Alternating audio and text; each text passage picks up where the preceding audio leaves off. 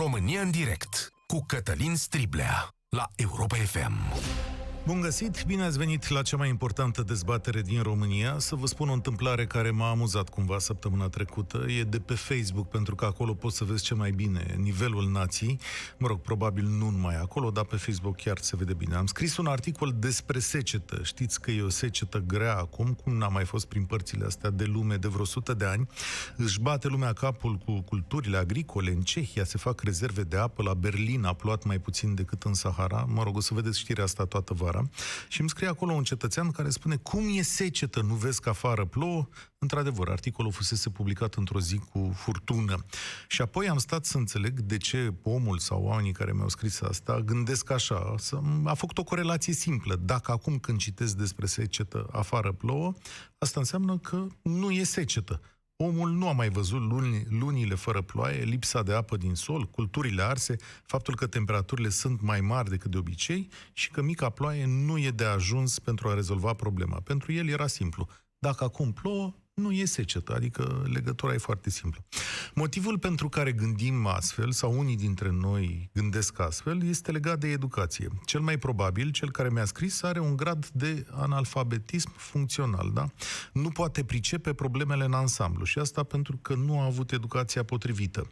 De-a lungul timpului, modul în care școala a scos oameni viabili pentru societate s-a deteriorat. De asemenea, ierarhiile noastre școlare au fost slăbite sau falsificate falsificate. Au contat foarte tare notele, nu ce pregătim pe mai departe.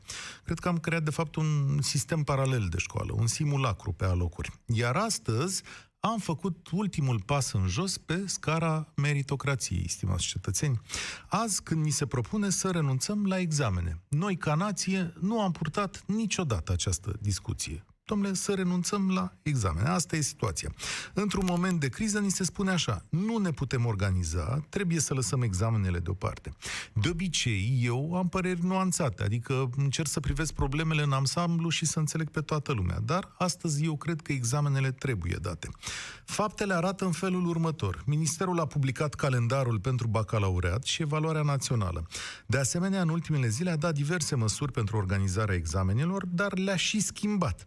Ar trebui ca examenele să se dea doar în scris, cu distanță minimă de 2 metri între elevi, dar și cu masca pe față nu tocmai cele mai plăcute condiții, din potrivă. Pas cu pas au apărut cereri care pun la îndoială necesitatea acestor examene. Se vorbește de siguranța copiilor, apoi se vorbește de discriminare pentru cei care n-au mai putut face școală. Se vorbește și de încălcarea unor drepturi civile dacă se face triaj epidemiologic. O elevă care a activat ani de zile cu rezultate bune în organizațiile elevilor a vorbit mai devreme la jurnal. Ea și-a schimbat părerea. De unde susținea că trebuie examene, acum este îndoită. O să vă rog să ascultați un moment pe Andreea Varga învinovățește cei care iau așa deciziile fără să-și dea seama că afectează foarte multă lume. Cât despre cum s-ar fi putut desfășura perioada asta, din nou nu cred că sunt pregătiți. Adică mie mi se pare că trebuia făcută această trecere spre online, treptat și să o accepte toată lumea, să fie băgată pe gât cum a fost în momentul de față, pentru că a fost obligatoriu să ne mutăm în online pentru a putea continua și pentru a nu ne rupe total de școală. După ce trece toată perioada, să facem această trecere spre online treptat, în așa fel încât să putem să le combinăm cele două, să fie și școala fizică, dar să fie și online, să putem să comunicăm cu profesorii și în afara școlii dacă avem nevoie de ceva. Așadar, nu au fost condiții să facă școală. Da? Pe de altă parte, mie îmi pare că, și nu e singura cerere, da? mai sunt altele în care elevii, unii elevi, cer ministerului să le garanteze viața, integritatea fizică și psihică în timpul acestor examene sau să renunțe la aceste examene. Pe de altă parte, mie îmi pare că odată cu aceste cereri, România renunță de tot la ce înseamnă ierarhie, valoare, bun simț educațional și aduce în piața publică aplatizarea sanitară, de data asta a, val- a valorilor. Renunțăm de tot la ce înseamnă partea de an de muncă și stabilim o egalitate artificială între notele bune din școlile mai slabe și cele bune. Punem munca și aprecierea diferită din cauza lipsei de standarde pe aceeași treaptă. De asta eu astăzi la România în direct vă provoc să vorbim despre școală pe toți cei care priviți și sunteți atenți la acest fenomen și pe toți cei care ne ascultați. 0372 069599 Vă întreb cum ar trebui să se desfășoare examenele din acest an, poate fi luată în calcul anularea lor, examenul în condiții sanitare mai stricte, cum va fi de altfel, este o încălcare a drepturilor și libertăților școlare? E pregătită școala românească să dea un astfel de examen? Și mai contează ierarhiile în școlile românești. Dacă ai avea un copil, hai să facem și următorul scenariu, dacă ai avea un copil, ai fi cu sufletul împăcat când se duce la examenul ăsta. 0372069599 să-i dăm bătăi. Laviniu este primul. Bună ziua! Bună ziua, domnule Cătălina Stribea. Vă mulțumesc în primul rând pentru faptul că am putut intra în emisiunea dumneavoastră. Uh, aș, ați făcut un comentariu mai larg și aș avea foarte multe observații. Nu știu cât îmi va permite timpul. Nu foarte mult, Spune, dar e dreptul rând, meu da, la... Aș vrea să fiu, aș, da, corect. Aș vrea să fiu foarte organizat în ceea ce am să spun, tocmai din uh, acest motiv. Uh, în primul rând, examenele nu sunt doar despre elevi în acest an. Examenele sunt și despre profesori, mm. sunt și despre părinții uh, uh, elevilor uh, și nu în ultimul rând despre uh, familiile cadrelor didactice. Uh, în al doilea rând, aș spune că în actuala paradigmă pe care o traversăm, uh, nu numai România, ci așa cum știm cu toții, o traversează un întreg uh, mapamont, Uh, din, uh, din păcate, vorbim de un cu totul alt context în care eu cred că subiectul principal nu mai sunt examenele, cel puțin pentru anul 2020, ci subiectul principal este sănătatea. Uh, în al treilea Sunteți rând... profesor? Poftim? Sunteți profesor? Sunt profesor și sunt și președintele Sindicatului Învățământ din Iași. Ah, domnul Lăcustă. Așa. Da, la Viniu Lăcustă, da. Bun.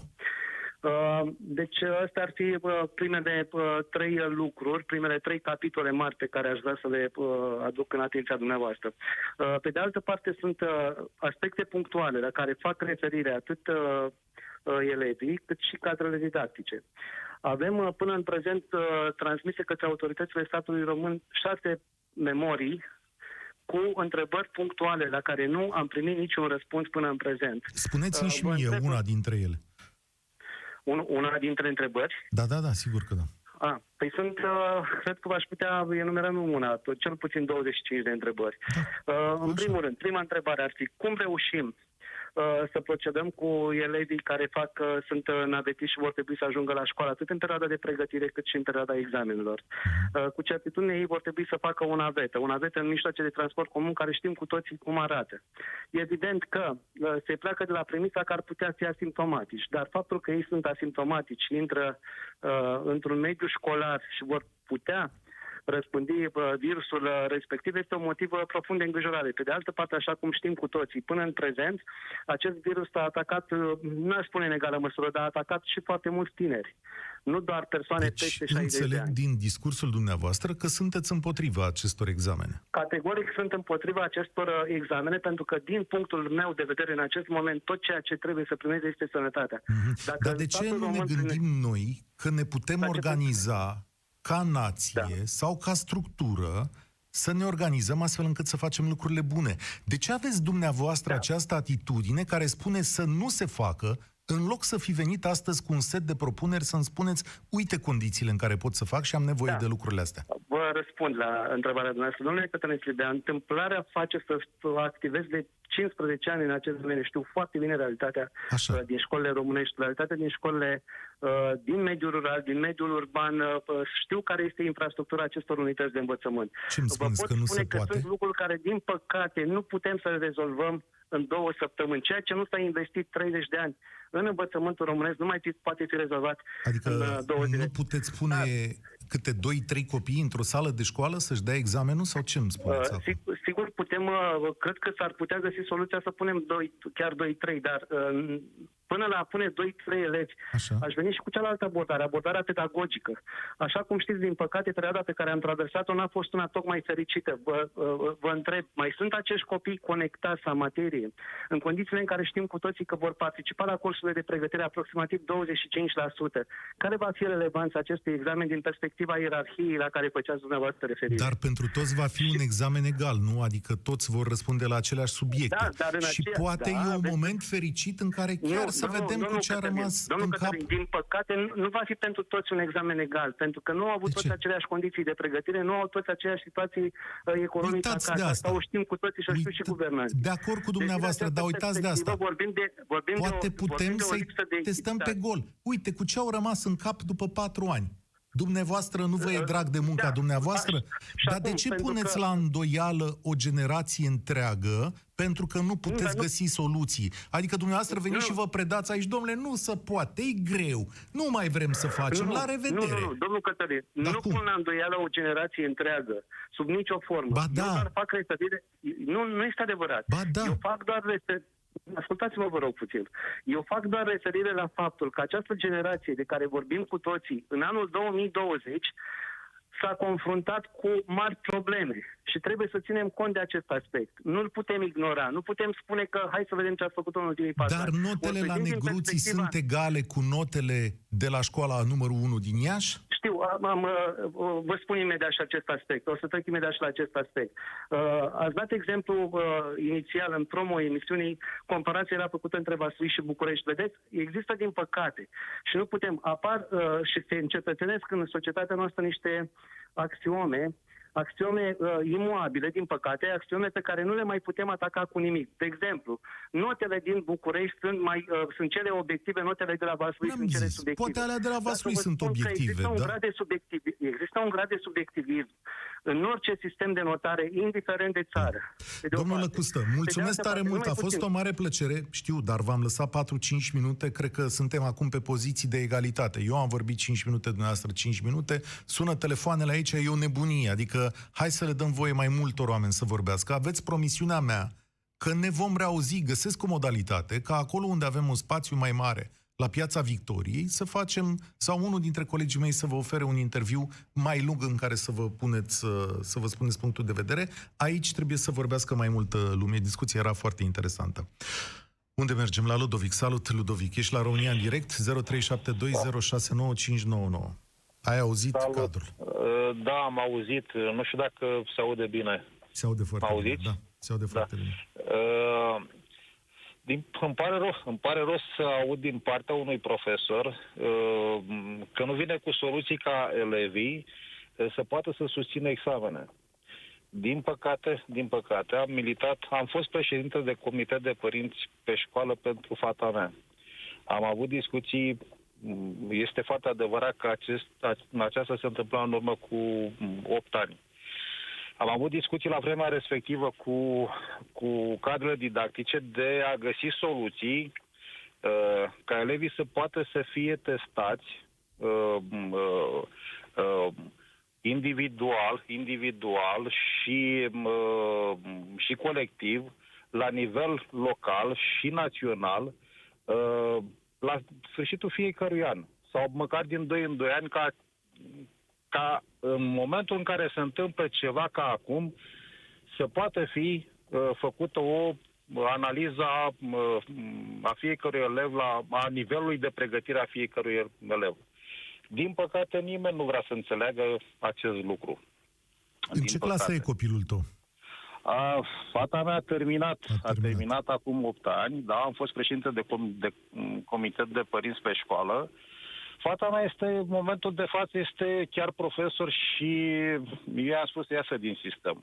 Eu lucrez în mediul privat. Fata I-am spus ta să e de iasă din- acord cu examenele astea? Uh, Și da și nu. Fata mea, fata, i-a spus să iasă din sistem dintr-un, dintr-un uh, singur motiv. I-a spus să iasă din sistem pentru că nu sunt standarde. Nu își respectă standardele. Iar ea mi-a răspuns în felul următor. Da, dacă păstrezi acele standarde pentru care, cu care ai lucrat cu mine, uh, noi ne pierdem slujba.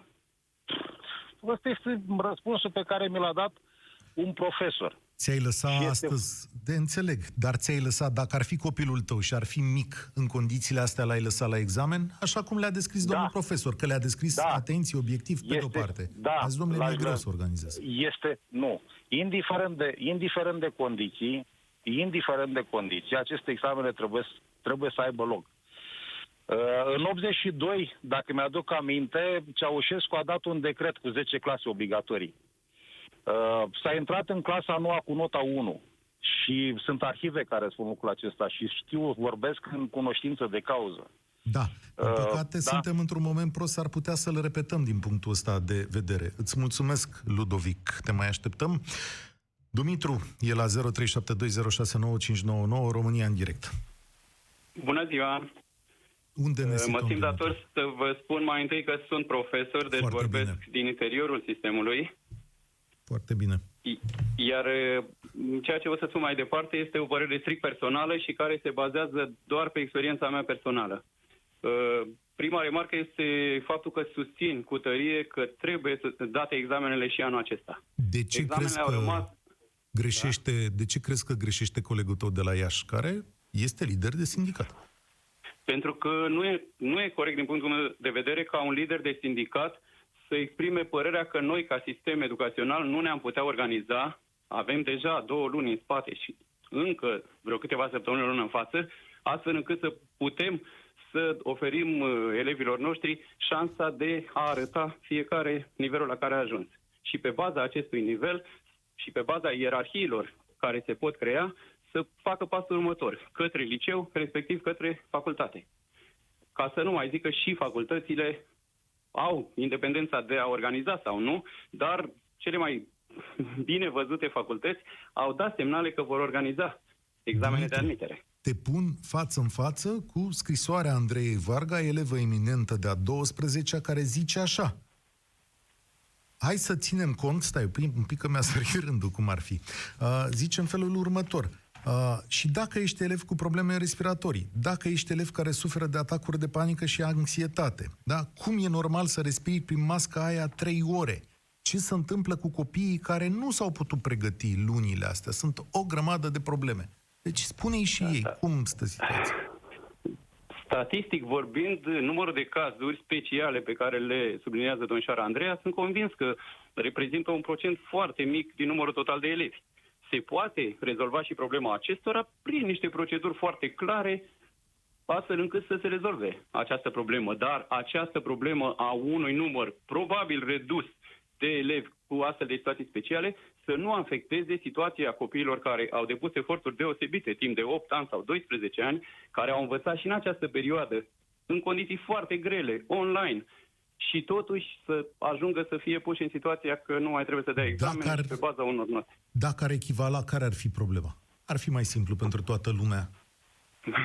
Problema, haideți să o spun puțin altfel, ar putea să apară situația ca un elev din Vaslui, cum a zis dumneavoastră, sau din Târgu Jiu, de unde sun eu, să meargă la o facultate la București și să fie privit ca venind din Vaslui sau din Târgu Jiu, deci prin definiție slab. Nota 10 a lui poate fi considerată mult inferioară unei note 10 a unui elev din București. Dar poate acel elev a fost chiar de nota 10, poate a fost olimpic, județean sau național.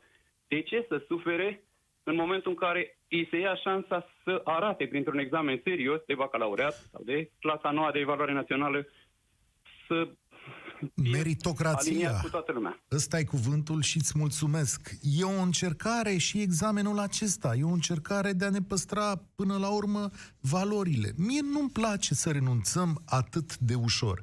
Dacă într-adevăr e o problemă de viață și de moarte în acest examen, da, aș putea înțelege. Mm, Cred însă că există destule soluții pe care le putem lua în calcul, inclusiv cea mai absurdă de a da online un test de acasă, astfel încât examenul să fie, să fie dat. Da? Cred că și aici putem găsi soluții. Lumea modernă se pregătește pentru treaba asta.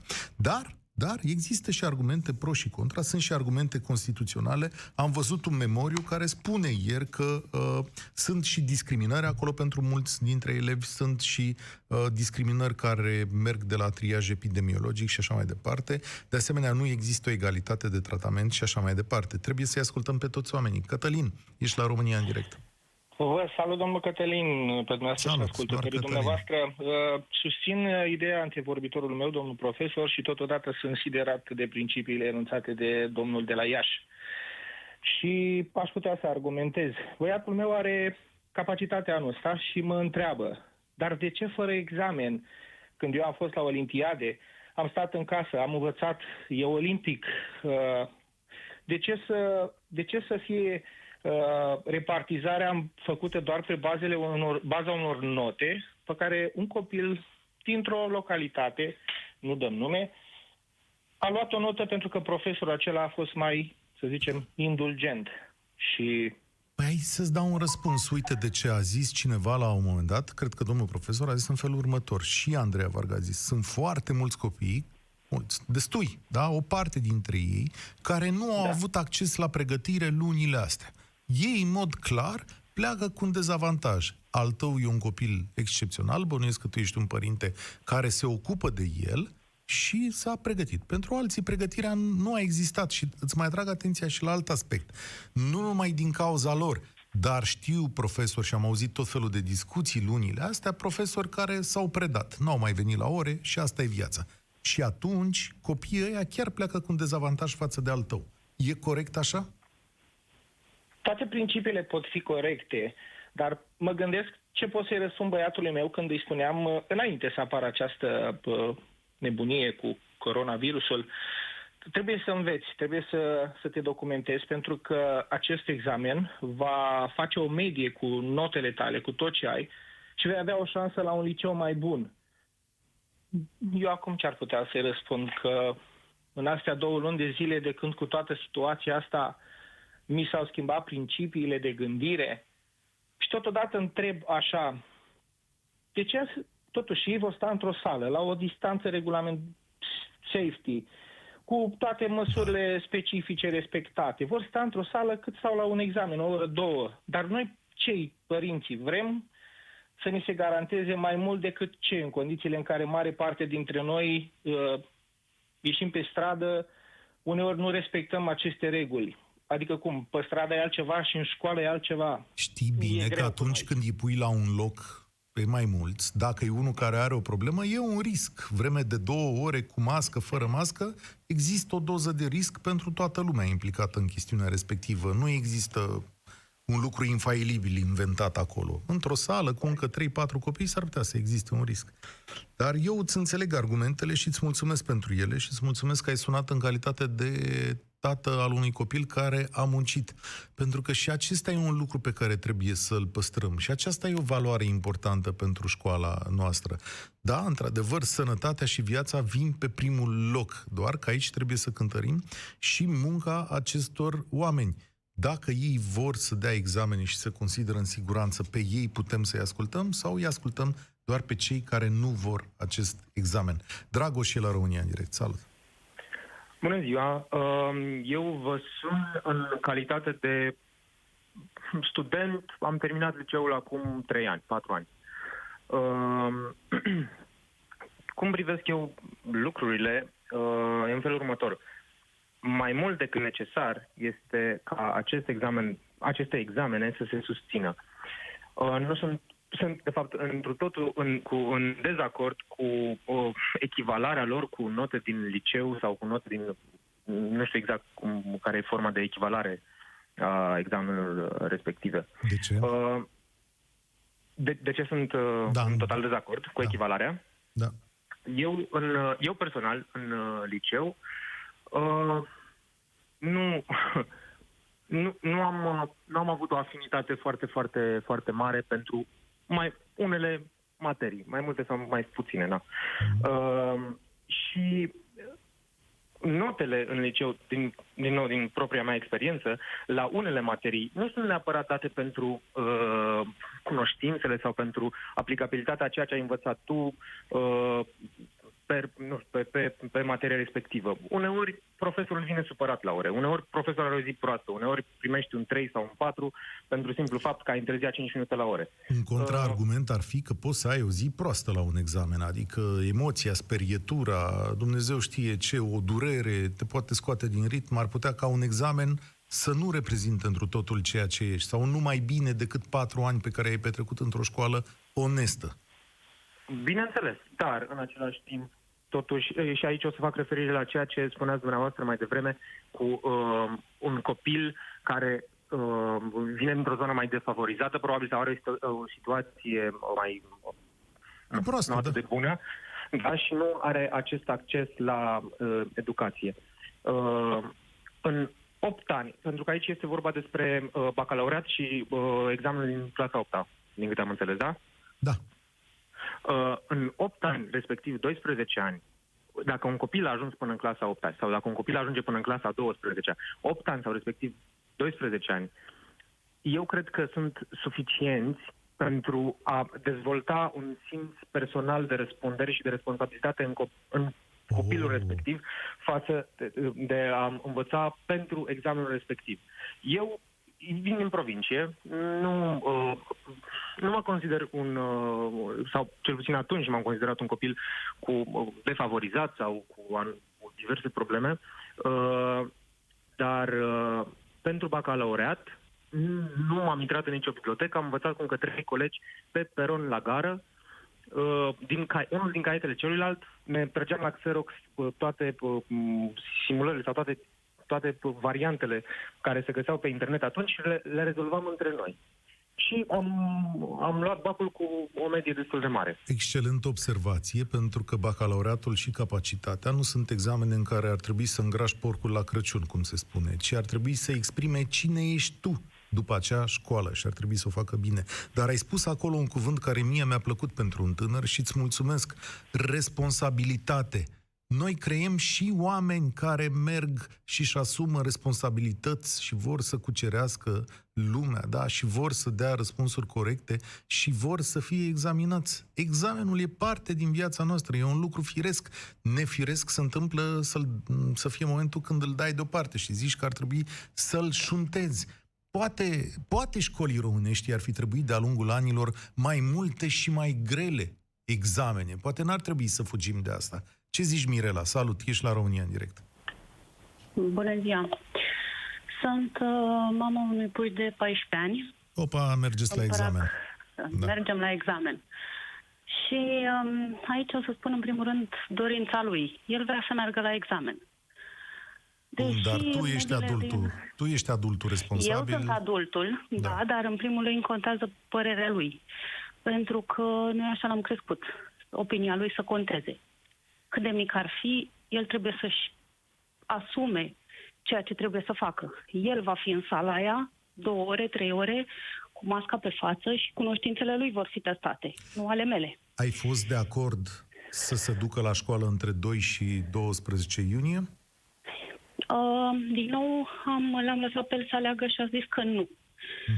A preferat să-și păstreze ritmul pe care și l-a găsit în urmă în ultimile două luni, cu greu, dar și l-a găsit, și să lucreze de acasă cu profesorii online.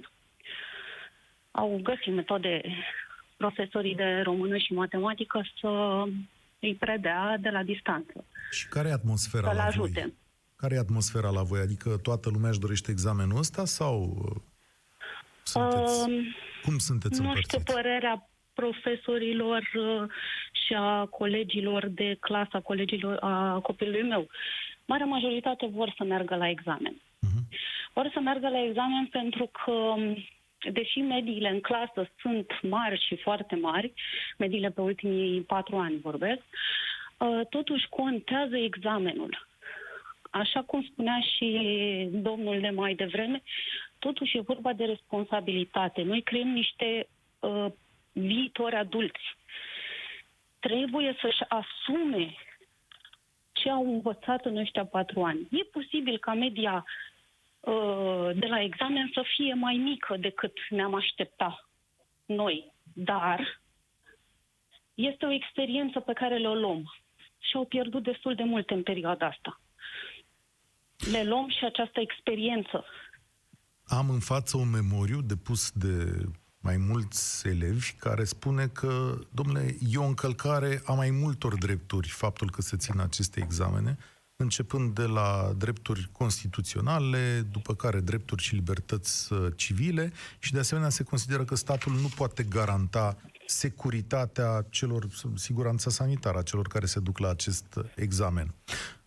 Cum vezi lucrurile astea? Adică oamenii chiar au niște argumente aici.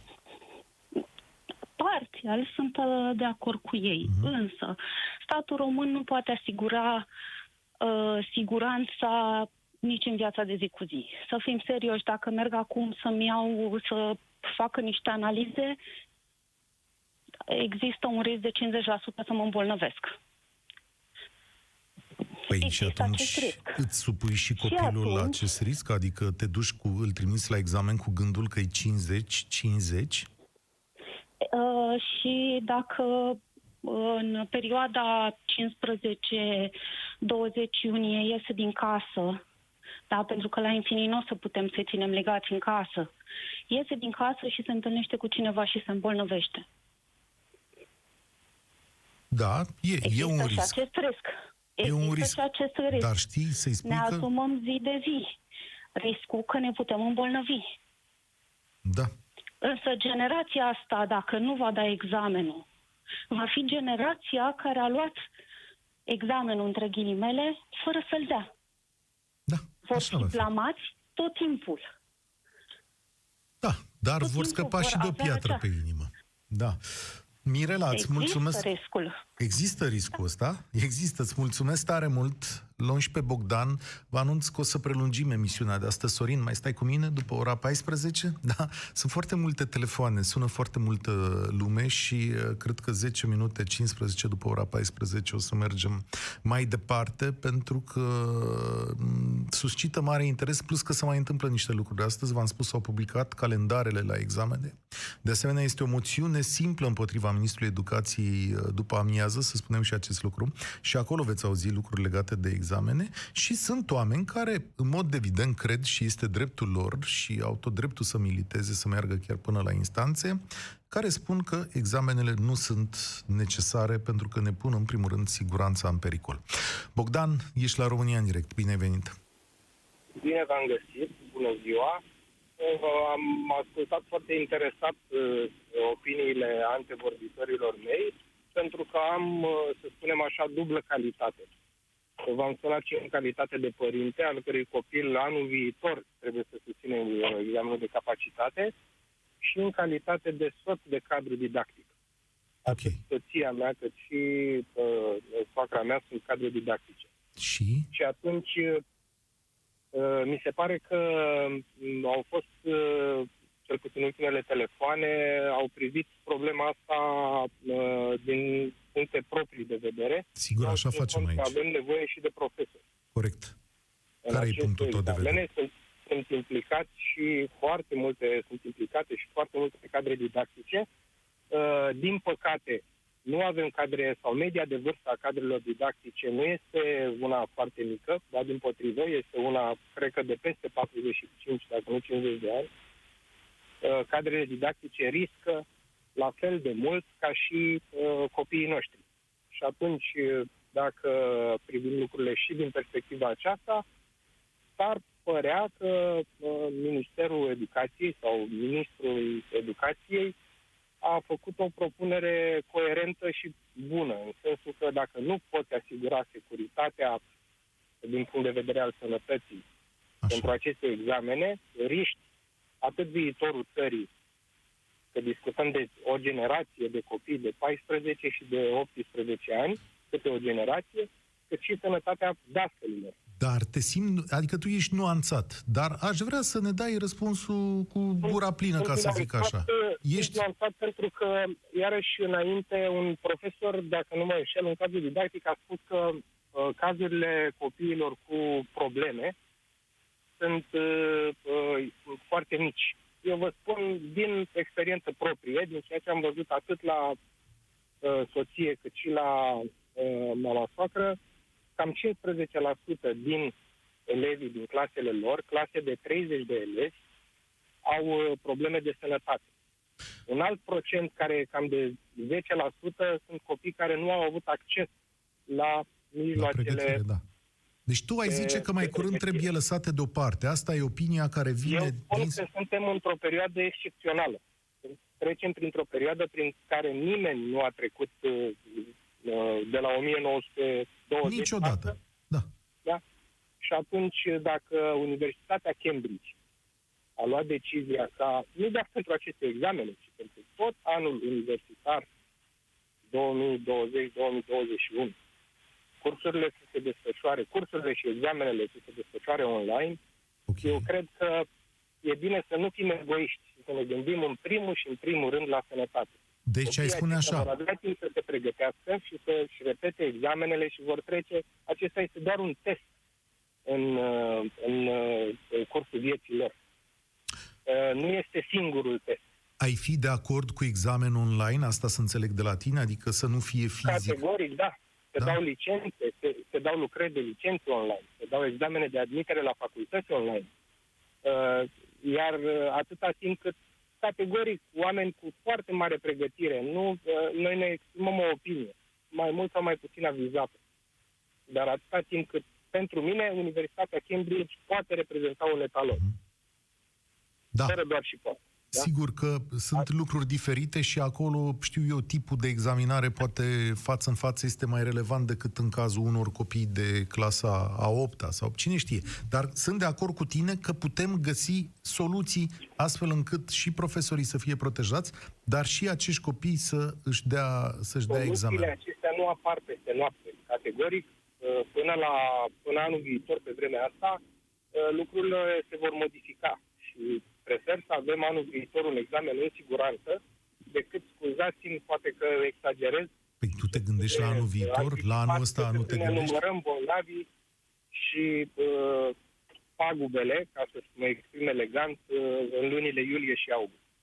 Asta este strict o opinie personală de om implicat, repet, în dublă calitate. Cu toții avem Nu aici, pare- Bogdan, cu toții avem aici o opinie personală. De asta ne întâlnim la emisiunea asta. E m, cel mai viu exemplu al democrației. Ne punem pe masă opiniile personale și lucrurile în care credem și le dezbatem. Vedem ce e ce mai bine pentru noi. Îți mulțumesc tare mult.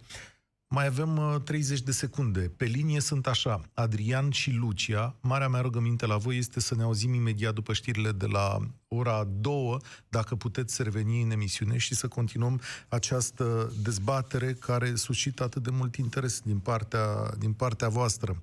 Există voci care astăzi spun că nu e respectată siguranța nici a copiilor, nici a profesorilor în aceste examene. Și da, e datoria noastră să ne gândim la toți, în egală măsură însă, pentru România și pentru aceste generații, un examen este important.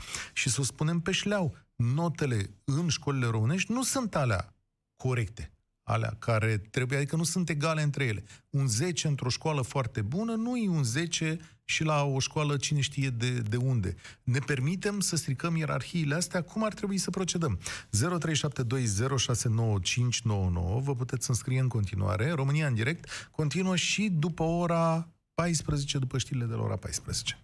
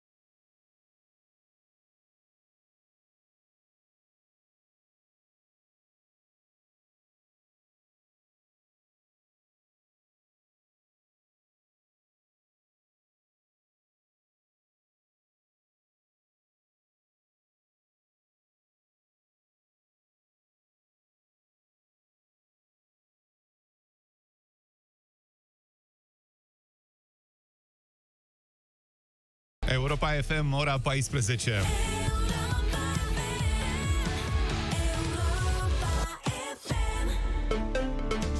Ani Sandu vă prezintă știrile Europa FM. Bun venit, Ani! Bine v-am găsit! Ploi și vijelii în toată țara. Meteorologii au dat o avertizare de averse, descărcări electrice și vânt puternic e valabilă până miercuri noapte. La această oră e cod galben de grindină în mai multe județe din jumătatea de sud a țării.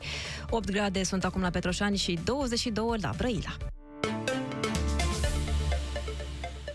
În București a început astăzi testarea a 10.500 de locuitori pentru a se stabili dacă au fost infectați cu noul coronavirus. Testele se fac pe arena națională, acolo unde în urmă cu câteva minute primarul general al capitalei Gabriela Firea a susținut o conferință de presă alături de cei șase primari de sector. Este vorba despre o simplă picătură de sânge din buricul degetului. Odată persoanele informate prin scrisoare vor avea un număr de telefon la dispoziție, un call center, unde vor anunța că doresc să fie testate și se va realiza o programare, astfel încât aici la arenă, pe zi, nu vor veni mai mult de 1500 de persoane. Programul va fi de luni până duminică inclusiv, de la 8 dimineața până la 8 seara. La Arena Națională, loja destinată VIP-urilor este acum centru de recoltare a probelor pentru analiză analize. Primii testați au fost chiar primarii capitalei în frunte cu Gabriela Firea. Turkeș Ablachim, director medical la administrația spitalelor, a explicat că rezultatul testelor este gata în 15 minute și arată dacă o persoană a dezvoltat anticorpi odată cu infectarea cu SARS-CoV-2. Testarea în sine durează maxim un minut, constă într-o înțepătură simplă în pulpa degetului,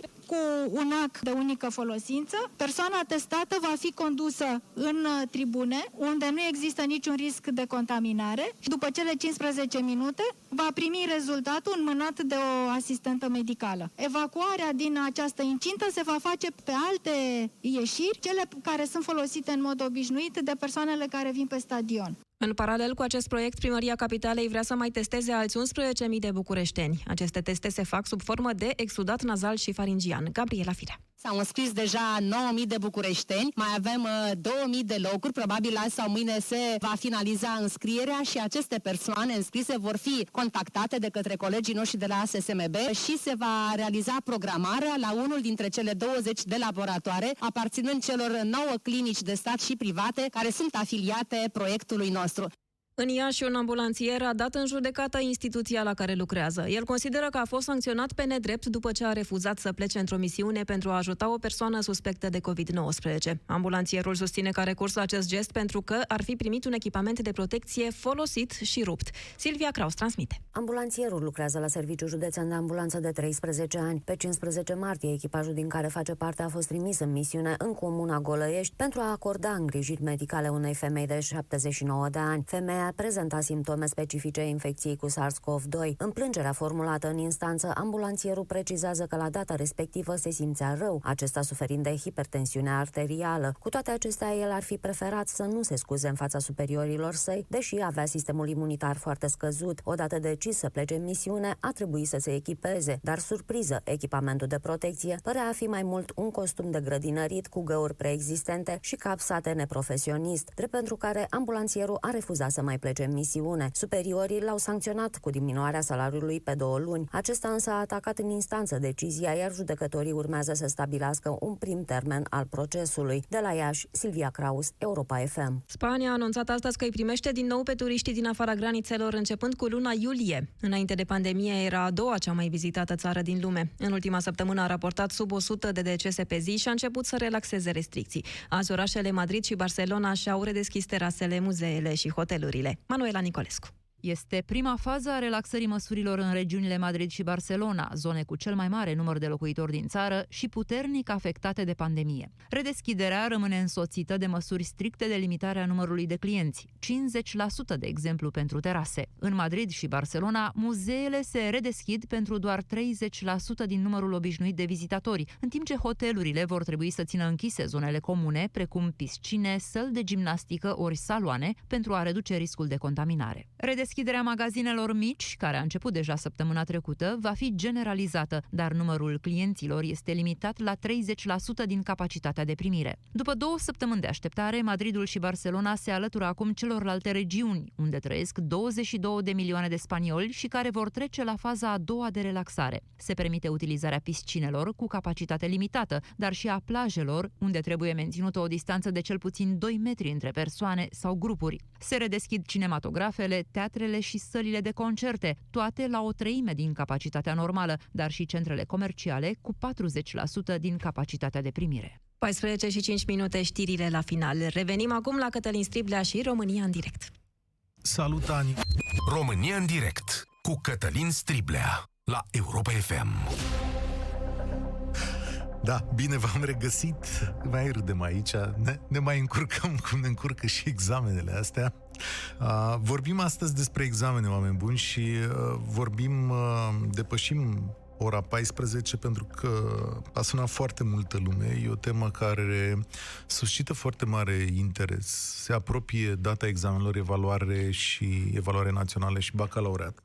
Asta înseamnă că se vor ține așa cum s-au stabilit în luna iunie. Ministerul a publicat calendarul astăzi.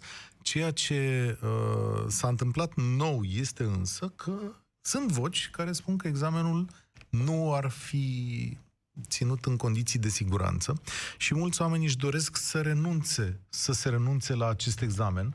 Nu toți, în mod evident, sunt oameni care au nevoie de notele astea, sunt copii care au muncit uh, mult, ca să zicem așa, notele sunt inegale, într-un fel arată un 10 într-o parte din țară și în alt fel în altă parte din țară. Asta ar da acces unor oameni care, sigur, au muncit mai puțin la, uh, să ajungă la niște licee foarte mari.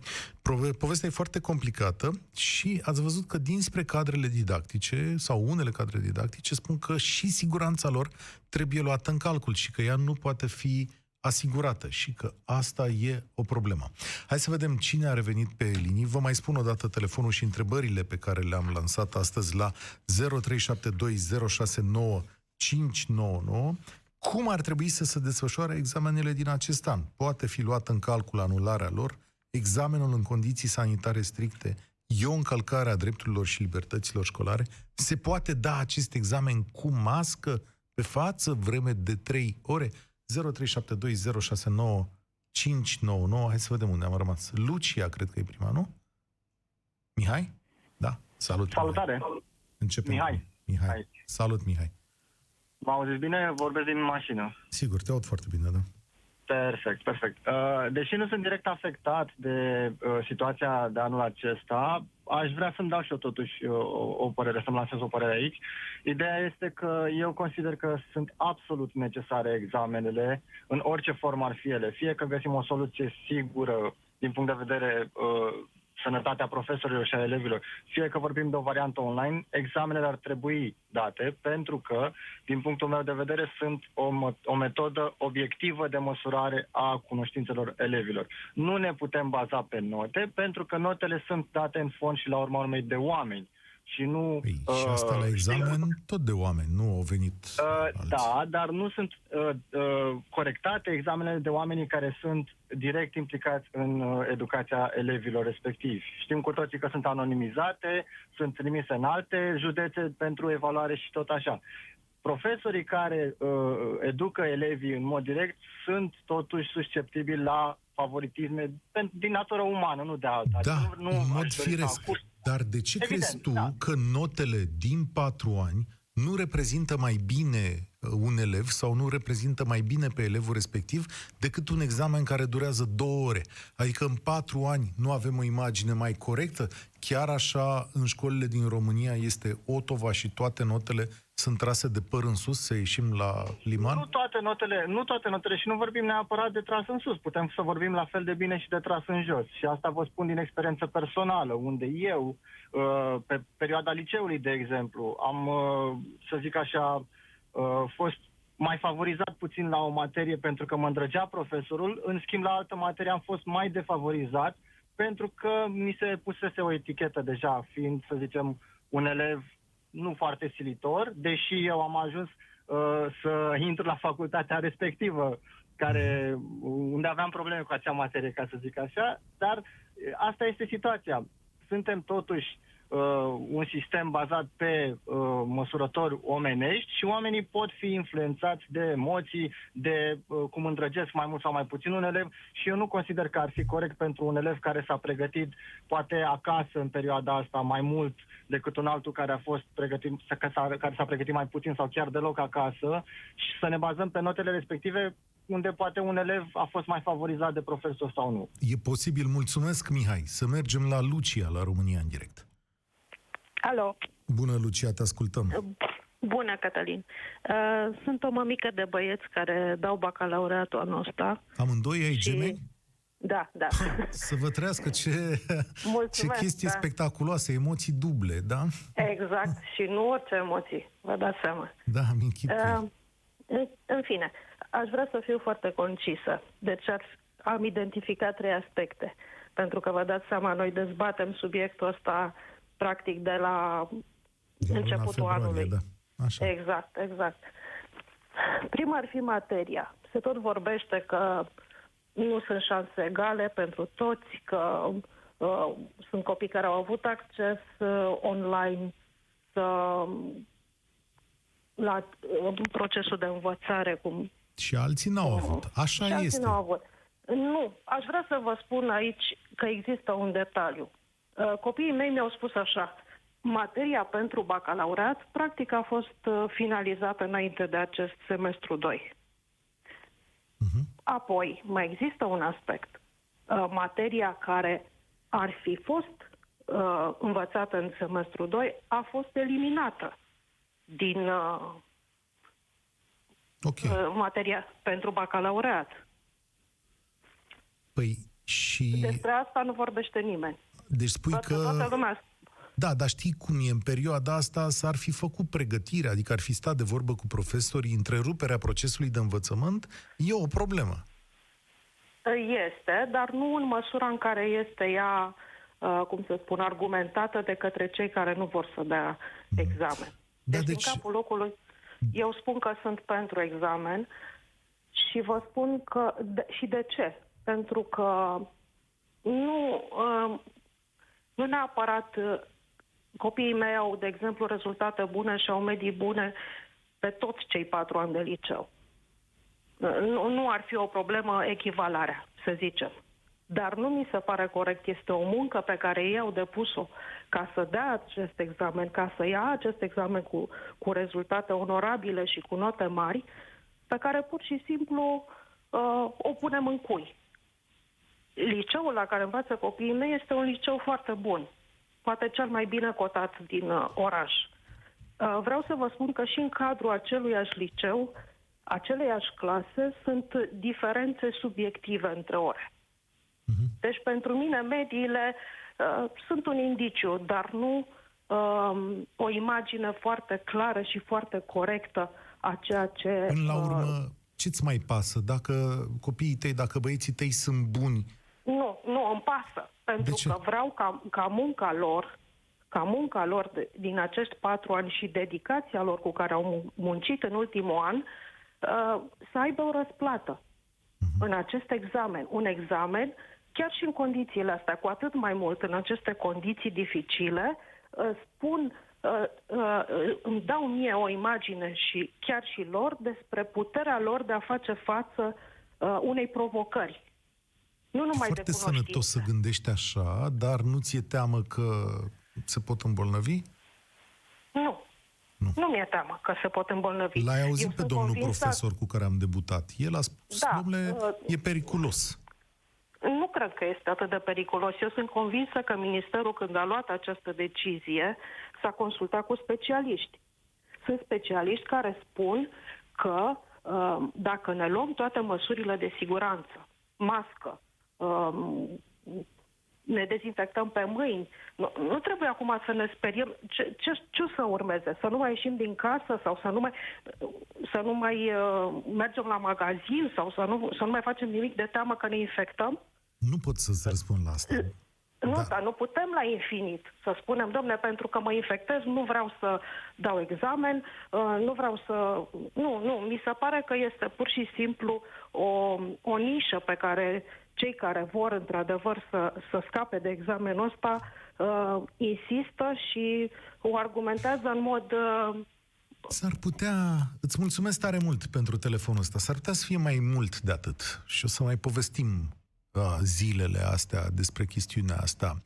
Cam toate astea cu termometre, cu măști, cu examene care să folosesc de drepturi și libertăți civile s-ar putea să fie un pic mai mult decât nișa celor care vor să scape de examen. Ei, uh, sigur că au o voce, dar nu cred că aici e uneori problema. Mihaela e la România în direct. Bine ai venit! Alo, bună ziua! Bună! Uh, sunt în primul rând din postura unei mame cu doi copii, unul clasa 8 unul clasa 12 ah.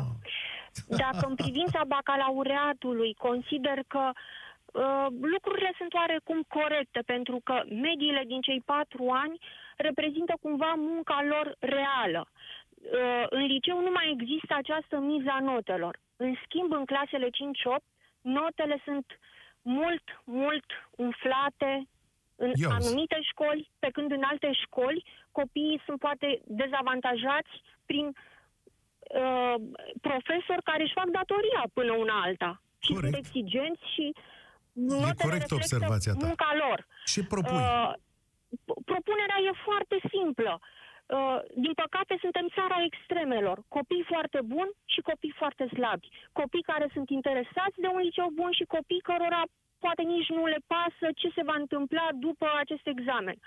Este foarte simplu.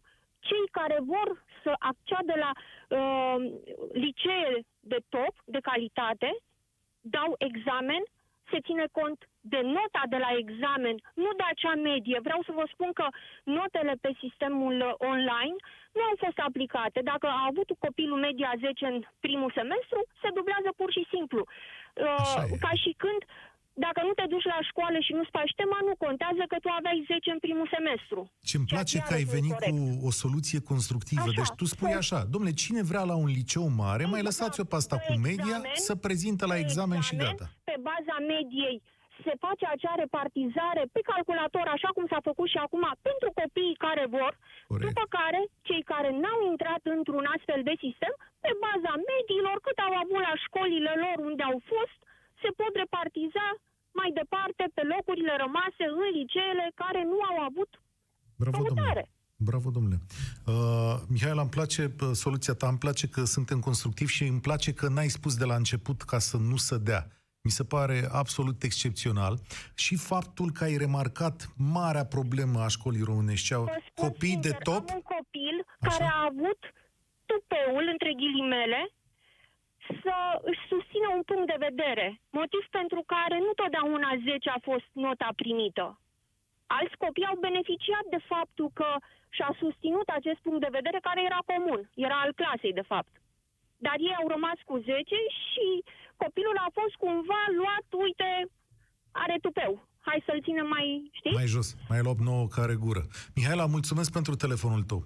Mare problemă observată. În România sunt două tipuri de elevi cei de top care lucrează foarte bine și care sunt plăcuți profesorilor și se lucrează cu ei, cei care, mă rog, nu mai ai ce să scoți din ei, așa, și rămâne la jumate așa o chestiune pe care nimeni nu o mai ia din urmă. Adică noi nu avem politica asta de a nu lăsa niciun copil în urmă. Nu lucrăm cu media, nu lucrăm cu oameni care ar putea fi valoroși și îi lăsăm acolo, să dospească. Asta e, domnule, cu ei. Mai ales dacă mai fac și gură. Bogdan, ești la România în direct. Salut!